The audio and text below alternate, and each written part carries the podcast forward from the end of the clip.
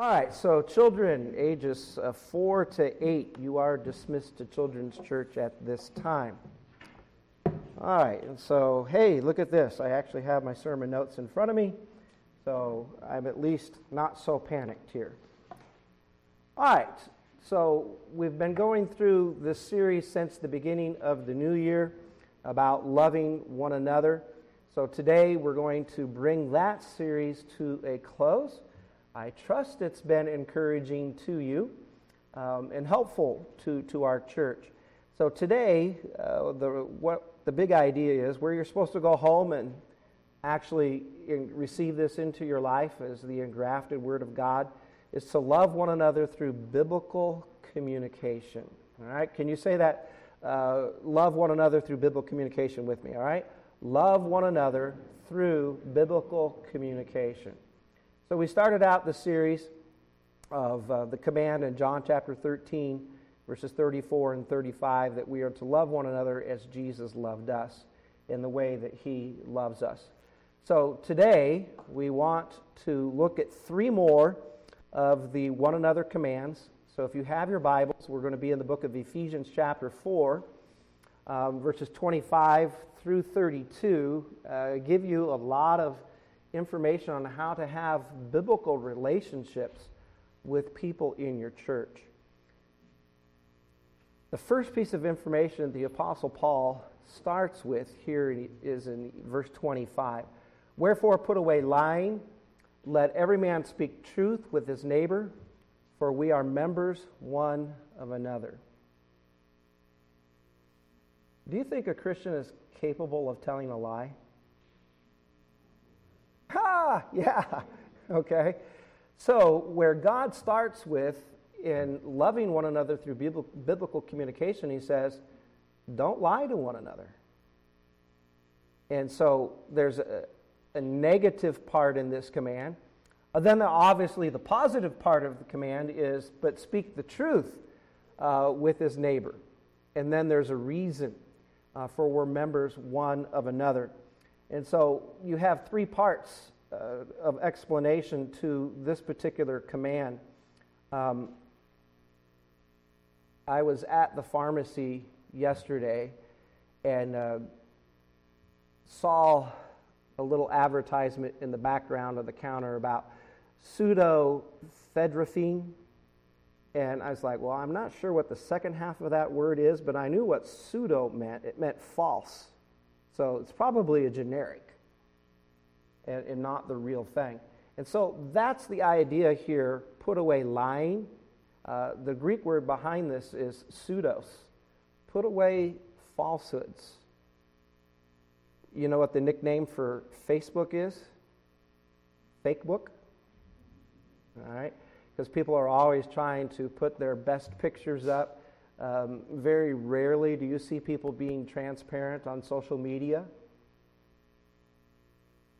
But when we come into the context of body life and learning how to love one another, we're to put away lying as a result of our new life in Jesus.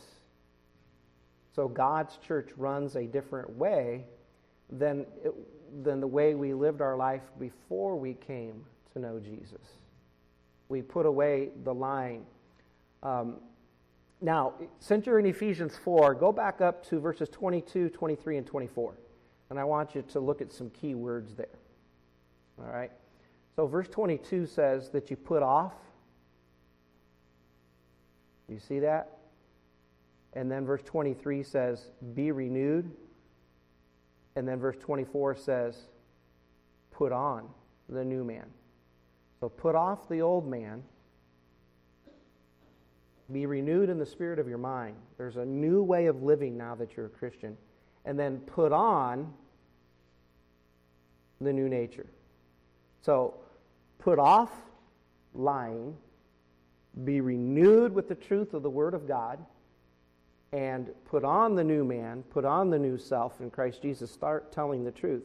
So people before they came to know Jesus in the ancient world and in our world today, lying was a way of life. Now, this is where Christians must distinguish themselves from unbelievers. Back in verse 20, it says, You've not so learned Christ. You see, Jesus is the way, the life, and the truth. You see, unbelievers, those who are not trusting in Jesus, they're believing the lie. Their whole life is believing a lie. The devil has blinded them, they believe his lie. But when we come to know Christ as our Lord and Savior, then we believe the truth. So Christians then have to put on that new nature and then respond appropriately to new behavior. Um, this is what the Apostle Paul says in the book of Romans. They go astray from the womb speaking lies. You realize that one of the earliest sins or vices that can be found in your children is that of lying. Okay? Trying to cover up lies. I remember one of my first thefts. More than one? Yes. When I was a child, my parents had to break me of, uh, of that. I, I, stole a pencil sharpener in kindergarten, and then we were over at a uh, family's home in the church on a Sunday night, and they were having a, um, a wedding reception for their uh, son and new daughter in law. And there was a bride and groom that was on top of the cake. Guess who tried to lift the bride and groom? All right. And so um, they came asking me, Did I take it? Oh, of course not. Do you have it on you? Oh, of course not. I had hid it under the rug in the middle of the room. There was a big bump. All right. So uh, eventually it came out that that's what I had done, but lying was a part of what I had done. And if you don't think your kids lie to you, you've forgotten what it was to be a kid. All right? So even from the womb, the scripture says they go astray speaking lies. So that's a character trait that you have to work on in your children's lives. And sometimes that continues into our adult life. Now, praise the Lord, I came to know Christ as my Savior, and that part of my nature and character has changed, in case you were wondering. okay. But this is so true that before we were Christians, lying was just a way of life. And so, as a Christian, uh, we have to put away lying. Okay? Now, John, uh, the Apostle John, in 1 John chapter 2, verses 20 through 23, um, says, Whoever loveth and maketh a lie, that's who goes to hell. Liars will be in hell. So let me just ask you a simple question. Um, how many times do you have to commit murder before you're a murderer? Once. Okay? How many times do you have to commit adultery before you're an adulterer? Once. How many times do you have to steal something before you're a thief? Once. How many times do you have to tell a lie before you're a liar? Do you see why unsaved people are on their way to hell? And by the grace of God, all of us were on our way to hell, except for Jesus, but God. And so lying is part of that um, life that is controlled by the devil. He's the father of lies. Uh, he loves lies, and people like to make up lies. And so the Christian's life is controlled by truth. Thy word is truth. We call, when the word of God controls our thinking, we call that a biblical worldview or the mind of Christ. The Word of God for you is truth. It is truth, period. But for you, it's what you put your mind in. It's what changes you and conforms you to Jesus Christ, who is the truth. So, this is on the positive side. The direct opposite, then, is that in our conscience, then, um, we desire to speak the truth, and we would not tell a deliberate lie to get gain.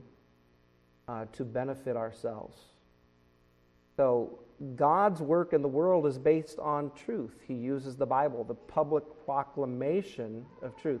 What is the church? It's the pillar in the ground of truth.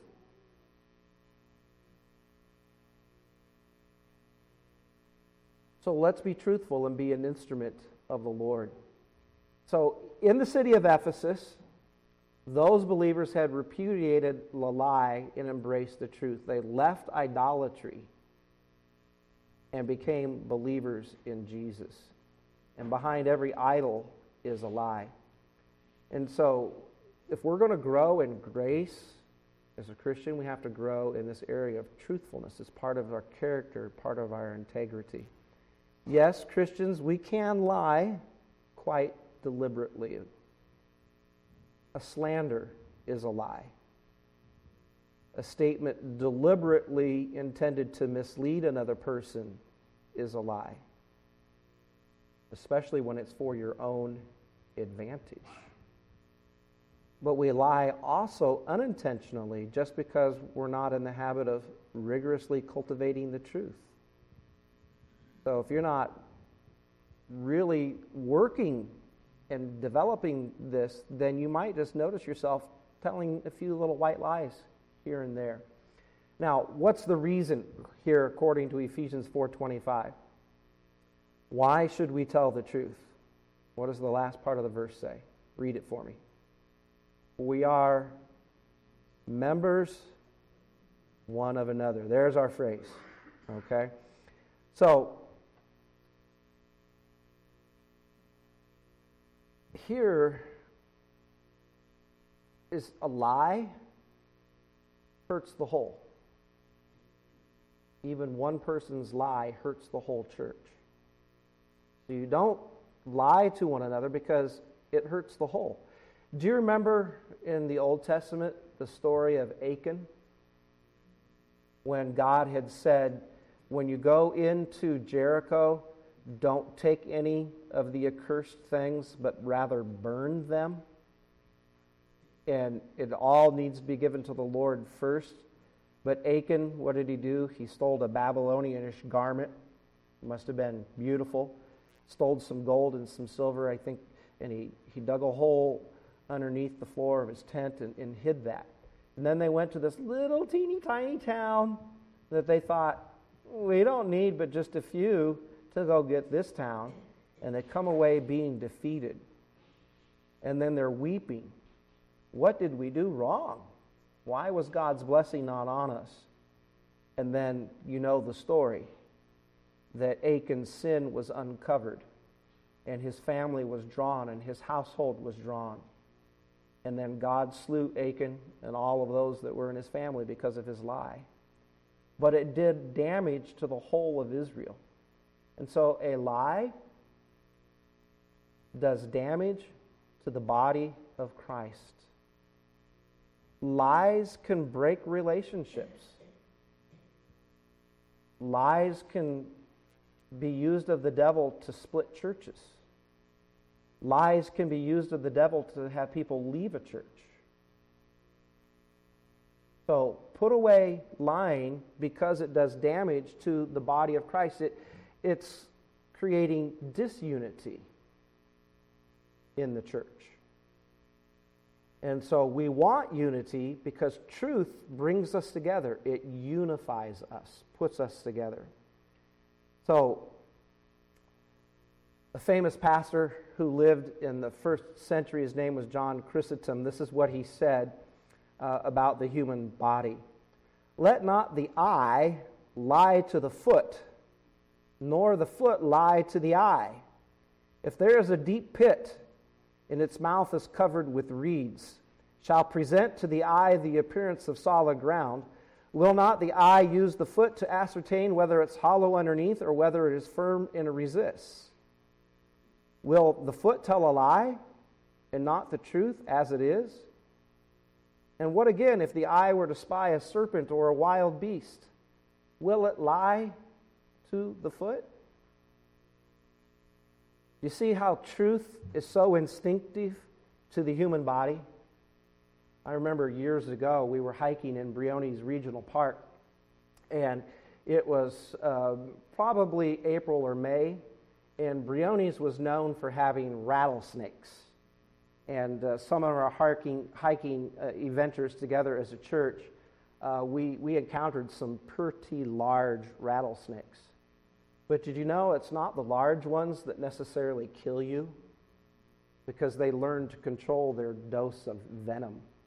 It's the little ones who are inexperienced and don't know how much venom to inject, so they just give it all. And it's really potent. And so one day we're, we're hiking down the trail. And uh, I think there must have been six or seven of us in the group. And five guys walked right over the top of a little coiled up rattlesnake. Didn't even see it. Just happy as, as we could possibly be.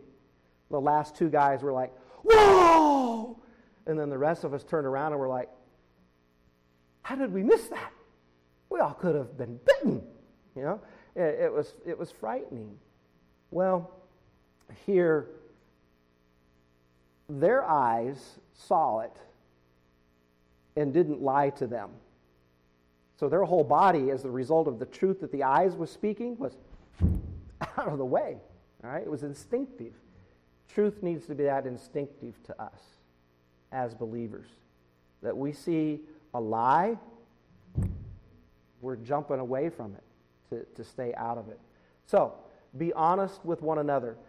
Do you know, isn't that really the foundation for marriage? Okay? Telling the truth to one another. That's where it starts. That's where trust begins.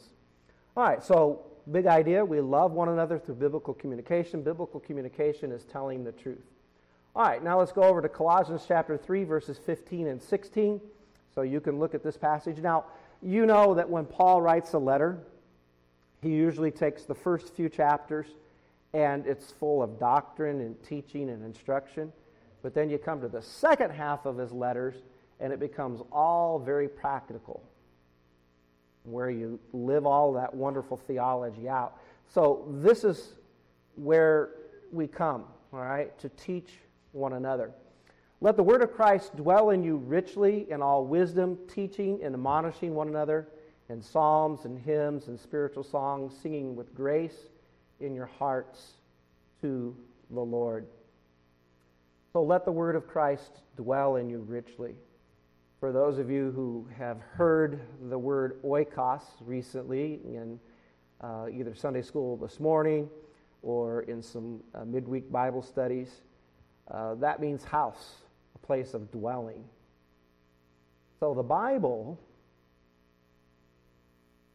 is supposed to live within you, it's supposed to take up its residence. If I were to ask you, what's your house number? What's your street name? That's the place where you dwell, that's your residence.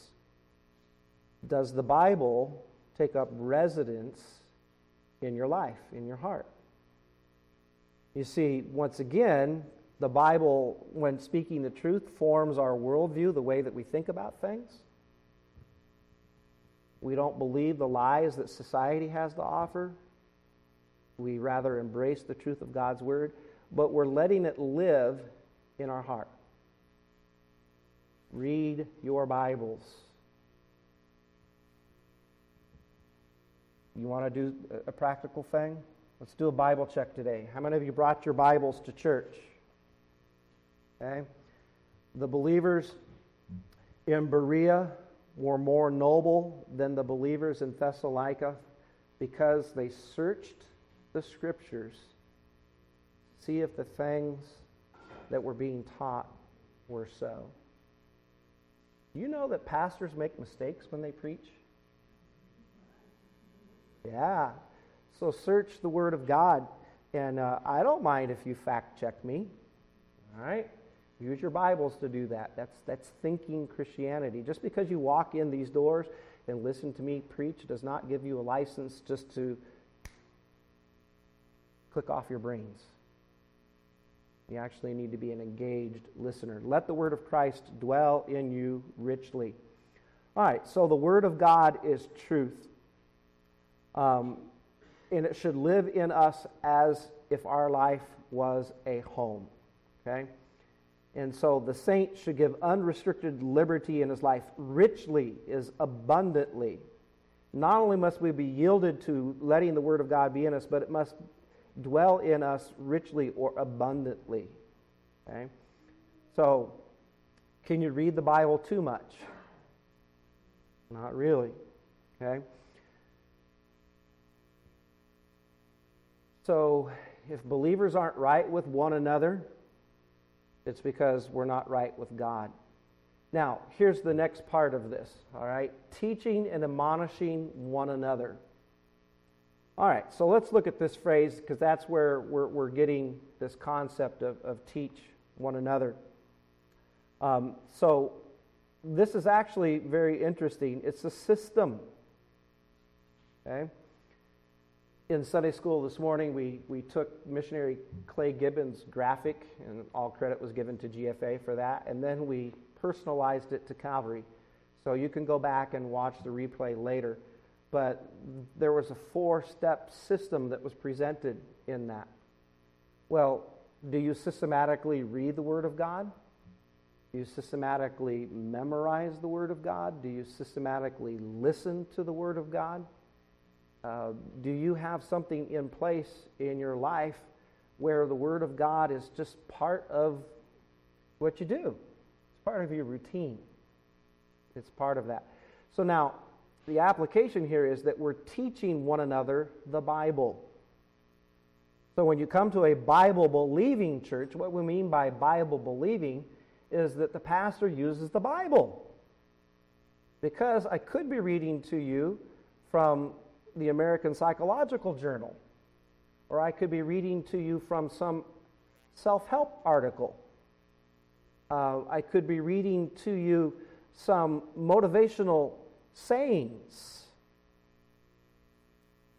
Let me just share with you um, my is graduating with her master's degree.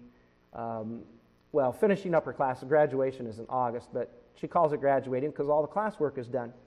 And um, so at their, uh, I guess they, they call it wearing their jacket ceremony. I'm going to go there uh, in August and they'll put on the jacket. So they've been talking about um, what they're going to say. And so this is a nominally pseudo Christian university. It's Seventh day Adventist, which really isn't Christian at all. But nonetheless, they, they have that. And so they were asking each graduate to grab a Bible verse.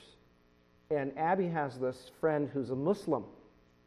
And she looked at this and she didn't realize that these sayings were from the Bible. She just thought it was inspirational. Oh, I'll do that one. And then Abby said to her later, Now, you do realize that you're going to be reading a Bible verse as a Muslim at graduation. Are you okay with that? And Abby has shared the gospel with her many times. And she's like, Oh, I just thought it was an inspirational statement. And then it's like, Okay, but I think I can do that anyway. All right, well, that, that's a big crisis for someone who's not a Christian. Um, and so the Word of God has an, an impact on her, didn't it? Because it was inspirational to her. But now let's get beyond the fact that it's just inspirational, it's truth. And maybe that's what God will use to strike truth in her life and in her heart. Maybe she'll become a Christian uh, through the love of other Christians sharing the gospel with her. She's noticed the difference between Abby's faith and the Seventh day Adventist. Uh, her, her comment was, Well, Abby, you're so much different. These Seventh day Adventists, they use quite colorful language. What she meant by that was she noticed that the professors, even in teaching, use language that's not appropriate for Christians. And so here the, the Word of God needs to be taught to one another. So we're not just today teaching you inspirational statements. I mean, you can get those on social media, right? Uh, we're teaching you the truth of the Bible.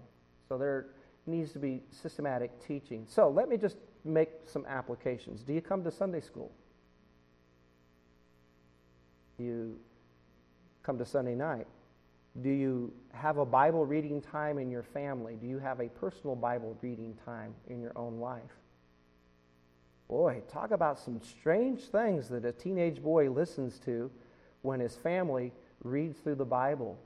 My dad would read through the Bible with us, and we came upon the book of Leviticus one year.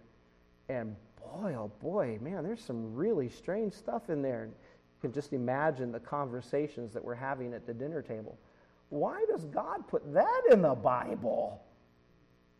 Well, my dad was faithful as a father just to read the scriptures. And then many times we, we followed it up with conversations. But just systematically let the Word of God be taught. Now, here's some ways that are mentioned within the verse. It says in psalms and hymns and spiritual songs, sing with grace in your hearts to the Lord. So when you come to church on a Sunday morning and we have our song service, do you sing? So you wouldn't believe this, but the, the kind of articles that pastors read is that men in particular struggle with singing. And so instead of singing, they sit there. Okay? Do you realize that giving your voice is an act of teaching to the people around you? I believe this. I won't be afraid to express it in song. So the different things that are there. And, you know, music has a quality in and of itself that just goes into us and we can remember certain things, certain tunes. And then we can remember the words that go with them.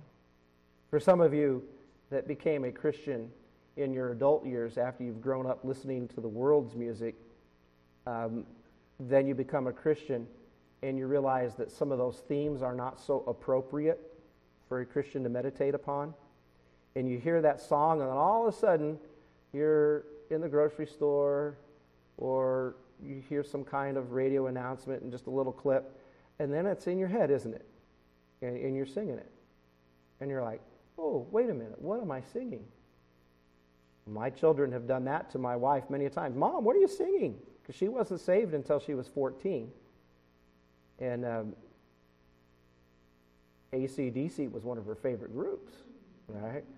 Uh, before she became a Christian. Now, we don't listen to that, that music anymore, just in case you're wondering, all right? But there's a different way of living. And so, memorize some of the hymns.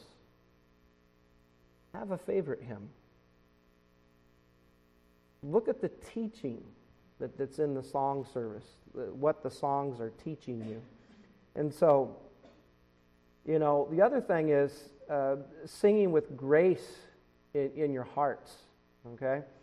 Um, here's what one commentator said here. He says, um, if the unsaved were to look at Christians singing in their song service, one would think that they had been baptized in lemon juice.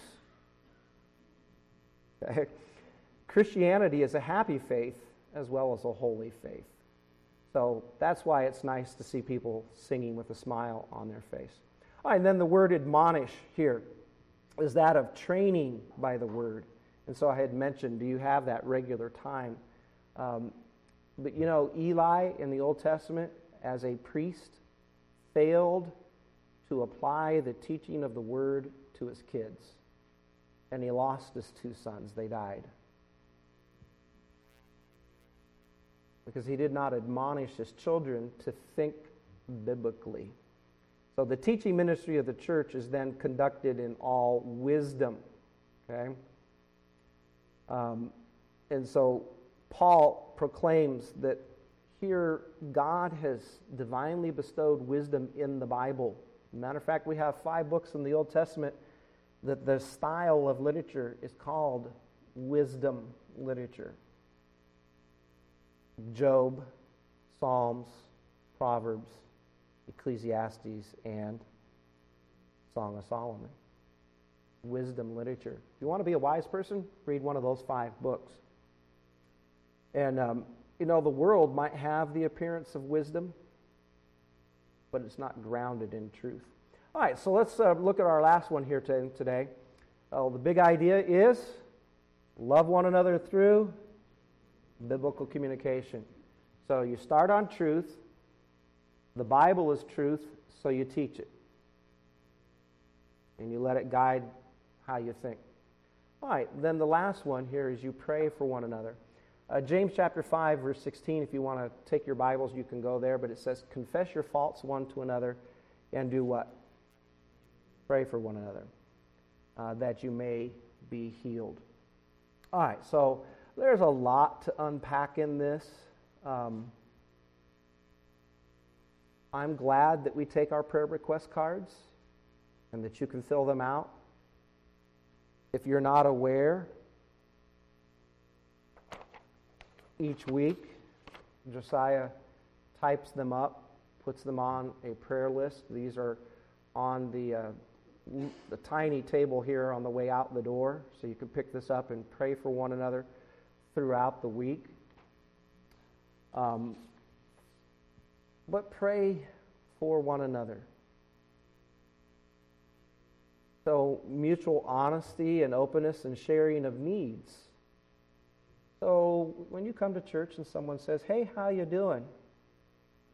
and you've got a heavy heart, you've got marriage troubles, home troubles, financial troubles, maybe you're sick, and you're like, "Oh, I'm just so fine."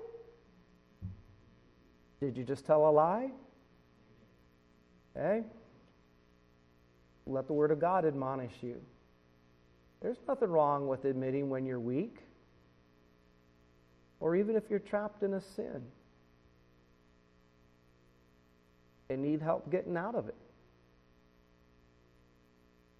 You know, too many times as Christians, when someone would be brave enough to be transparent and vulnerable and say, I'm trapped in a sin, I need help, help me get out of this.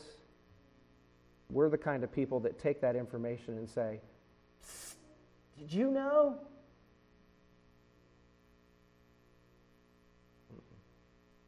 Pray for one another. Now, um, so we have a spiritual struggle, and we have to uphold one another in that spiritual struggle. Um, now, the word here, confessing, uh, confess your faults one to another. This is the, the same word that we find in 1 John 1 9. Uh, it's a compound Greek word, homologeo, to speak the same thing. In 1 John 1 9, we're, we're speaking the same thing that God says about our sin. In other words, we take God's side against ourselves. We tell on ourselves, and we agree with God that we've got a sin in our life. So the location of confessing is very interesting. James says that you confess your faults one to another. Now, there's a false religious group out there that practices confession, where you'll go see a special man behind a partitioned booth or a thin curtain, and you'll confess all your sins, and you'll receive some kind of action that you can do. Well, that's not what this verse is teaching. Okay? It's not using your pastor that way either. Okay? This is mutual confession amongst one another, where you just ask for help. That's scary. That's intimidating. That's frightening horrifying. That's intimate. So maybe this will help you then, the limitation of confession, right? Uh, in his commentary on the book of James, uh, Warren Wiersbe says this We must never confess sin beyond the circle of that sin's influence. Private sin requires private confession, public sin requires public confession. It's wrong for Christians to hang their dirty wash in the public, for such confessing might do more harm than the original sin. All right? So, in other words, the circle of offense is the circle of confession. But now, if you've got something going on in your life where you need help, find a trusted sister or brother and go get help. That's what this verse is teaching you. So that they can pray for you, they can counsel, hold you accountable.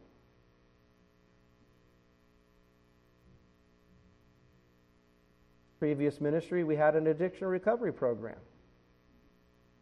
And so if they weren't using, then we said they're abusing. So we were quite transparent with one another, asking the hard questions. Did you use this week, whatever substance you are? Did you look at porn this week? Were you angry this week? Were you drunk this week? Did you just lie to me? Okay? And so they were in bondage and they needed help. So they voluntarily came and said, Help. And so many of them found true, lasting freedom in Jesus. And they were set free. Now, some said, No, I'm going to let that book tell me how to think. And so it wasn't for them because they didn't want God to change them through the word. But they were confessing their sins to one another. But generally speaking, you just don't stand up and start announcing all of your sins. Let me tell you a couple of things. Um, I was an assistant pastor in Sonora, California for about two years. And my very first Sunday, I pulled up in the parking lot and uh, we got out of the car and we had our little baby uh, with us, Tim. And the first person to greet me was a young husband. And the first thing he says to me was, Well, that's my wife over there, and you should know that we fornicated before we were married. I'm like, What? Why did you share that with me? I didn't need to know that about you. And I just looked at him and I said, Brother, I said, Thank you for sharing that with me, but I have a question to ask you said, Did you ask God to forgive you of that sin? Yes, I did, long time ago. I said, Do you think God forgave you of that sin? Yes, He did, a long time ago. Then you don't need to tell anyone else ever again. Okay? And so that's what we mean by the level of confession is the level of sin. Okay? That was between them and God, and unless, you know, something else came out of it, like a pregnancy or something. But confess it to God and get right. And if it was a continuous problem, then get help. But maybe they weren't even saved at the time. So you, you understand what I'm saying. Uh, what a, a, first introduction to the church, you know. Uh, the second guy who met me, that was weird too. He said, What's a pastor like you driving such a nice car like that? It was a 1991 Plymouth Acclaim. That was a ritzy car, I'm sure right? And uh, so that was that was an interesting. So I was kind of like, what did I just walk into? so now that's the limitation of confession. We confess our sins to the Lord first of all. But then, if you have sinned against somebody and it's done harm and, and damaged them, well, then you need to go and ask them for forgiveness and confess it to them. You know, as a father, I've had to confess my sin to my children many a time when I disciplined in the flesh instead of in the spirit. And you know what? They appreciate that. And they needed to hear confession. Now, in closing, let's look at verse 17. For the effectual, fervent prayer of a righteous man does what? it availeth much. There's power in prayer. So, in the book of James, prayer has been a strong emphasis. So, he mentions it again towards the end of his letter. Do we doubt the assertion that James has made? The effectual, fervent prayer of a righteous man availeth much. And who's his example? An Old Testament prophet, what does it say about him? He was a man that was subject to our like passions. And you think to yourselves, oh, I could never pray like pastor, or I could never pray like the evangelist, I could never pray like the deacon or the Sunday school teacher. You don't need to. And this is what's so intimidating to young Christians. They don't feel like they measure up when they pray in a group. Praying in a group is scary, intimidating. What if I say something wrong? Well, let me just put everybody on the same level here. Okay? Romans chapter 8, verses 26 and 27. For we know not what we ought to pray for or how we should pray for it. But the Spirit Himself makes intercessions for us with groanings which cannot be uttered.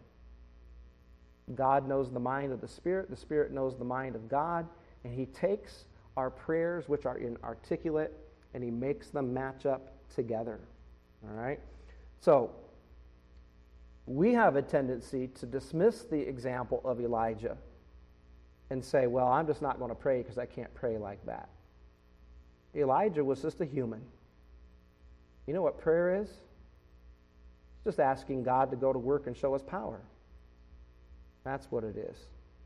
And do you believe that prayer can change things? Absolutely. Absolutely. In the text, it's talking about physical illness. People can be healed. Now, once again, let's be careful. Not go around being a Pentecostal or charismatic saying, I've got the gift of healing. I'm going to lay hands on you, and boof, you're healed. That's not what that's saying. Any divine healing is a sovereign act of God, not some power of a man. God can still heal, can he not? I remember Shirley Weech was a lady in our church um, when I was growing up as a kid in Illinois. She went to the doctor, and the doctor said, You have cancer in every organ of your body, prepare to die. Write your last will and testament, make your peace. And so she just came to the church and she said, Church, I want you to pray for me. Church started a 24 hour prayer chain, seven days a week, and she, by faith, began taking treatments. Folks, this was back in the late 70s, early 80s. It wasn't the technology that there is today. And so she just said, God, your will be done, but church, pray for me. Do you realize that when she went back to the doctor about the third month after treatments, they found no cancer in her body anywhere? Anywhere. She lived for another 20 years. Folks, that was a miracle. And that's the effectual, fervent prayer of righteous people working in real life. So when we take prayer requests, pray for so and so, folks, God hears those prayers. He answers them. Prayer is real and fervent. Now, let me just encourage you. Some of you, and here's where you can say a quick prayer for me Lord, help Pastor say it right. All right? So let me encourage you. Some of you are new to our church and you don't know, but we have a prayer time on Wednesday night, and we have a prayer time Sunday before Sunday school.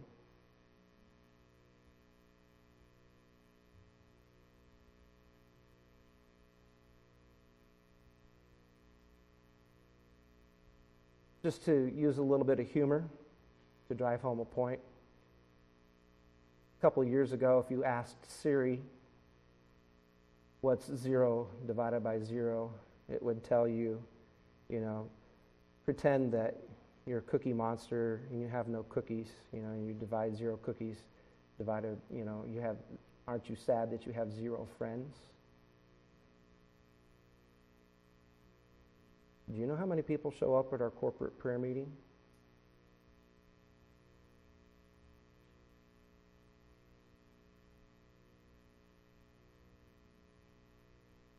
Kind of discouraging. So, we're still optimistic. So, beginning in March, we're going to do a dinner on, uh, I think it's every other Wednesday night, and I'll communicate to you through email. But at 5:15, we'll have a meal here at the church. Come for the fellowship, and we'll close with a word of prayer. Is it the food that's missing? I don't know. But we want to try something. You see, folks, you don't have the power of God if you don't pray. No way to change. No way to see people saved. This is spiritual ministry. Spiritual ministry cannot be done in, in the flesh. And not praying is fleshly. Samuel said to Israel, God forbid that I should sin against the Lord in ceasing to pray for you. So we're, we're a church here today. So before Sunday school, it was my wife and I and Josiah. That's typical. Wednesday night, it was just me. Couple of other Wednesday nights, when I was doing Bible study at my house, Mr. Maddish was here. It was just him. And I came and met with him the next week, and he said, Wow, Pastor, this is discouraging. I said, Yeah, it is. So we're going to keep working. The Bible tells us to keep moving forward, keep chopping forward. So we're not going to quit. We don't think that you don't want to pray. We just have to figure out how to get everybody together so we can pray. And um, so let's just keep working on that. Think about that. And uh, we can make that change as a ministry. So, pray for one another. If you're new, join us in those prayer times. And so we'll, we'll begin making that change in March and we'll communicate that to you. But confess your faults one to another and pray for one another that you may be healed. Teach one another. Be honest with one another you're here today and you're believing the lie of the devil, believe the truth today. Jesus is the truth. Repent and put your trust in Jesus. You shall know the truth,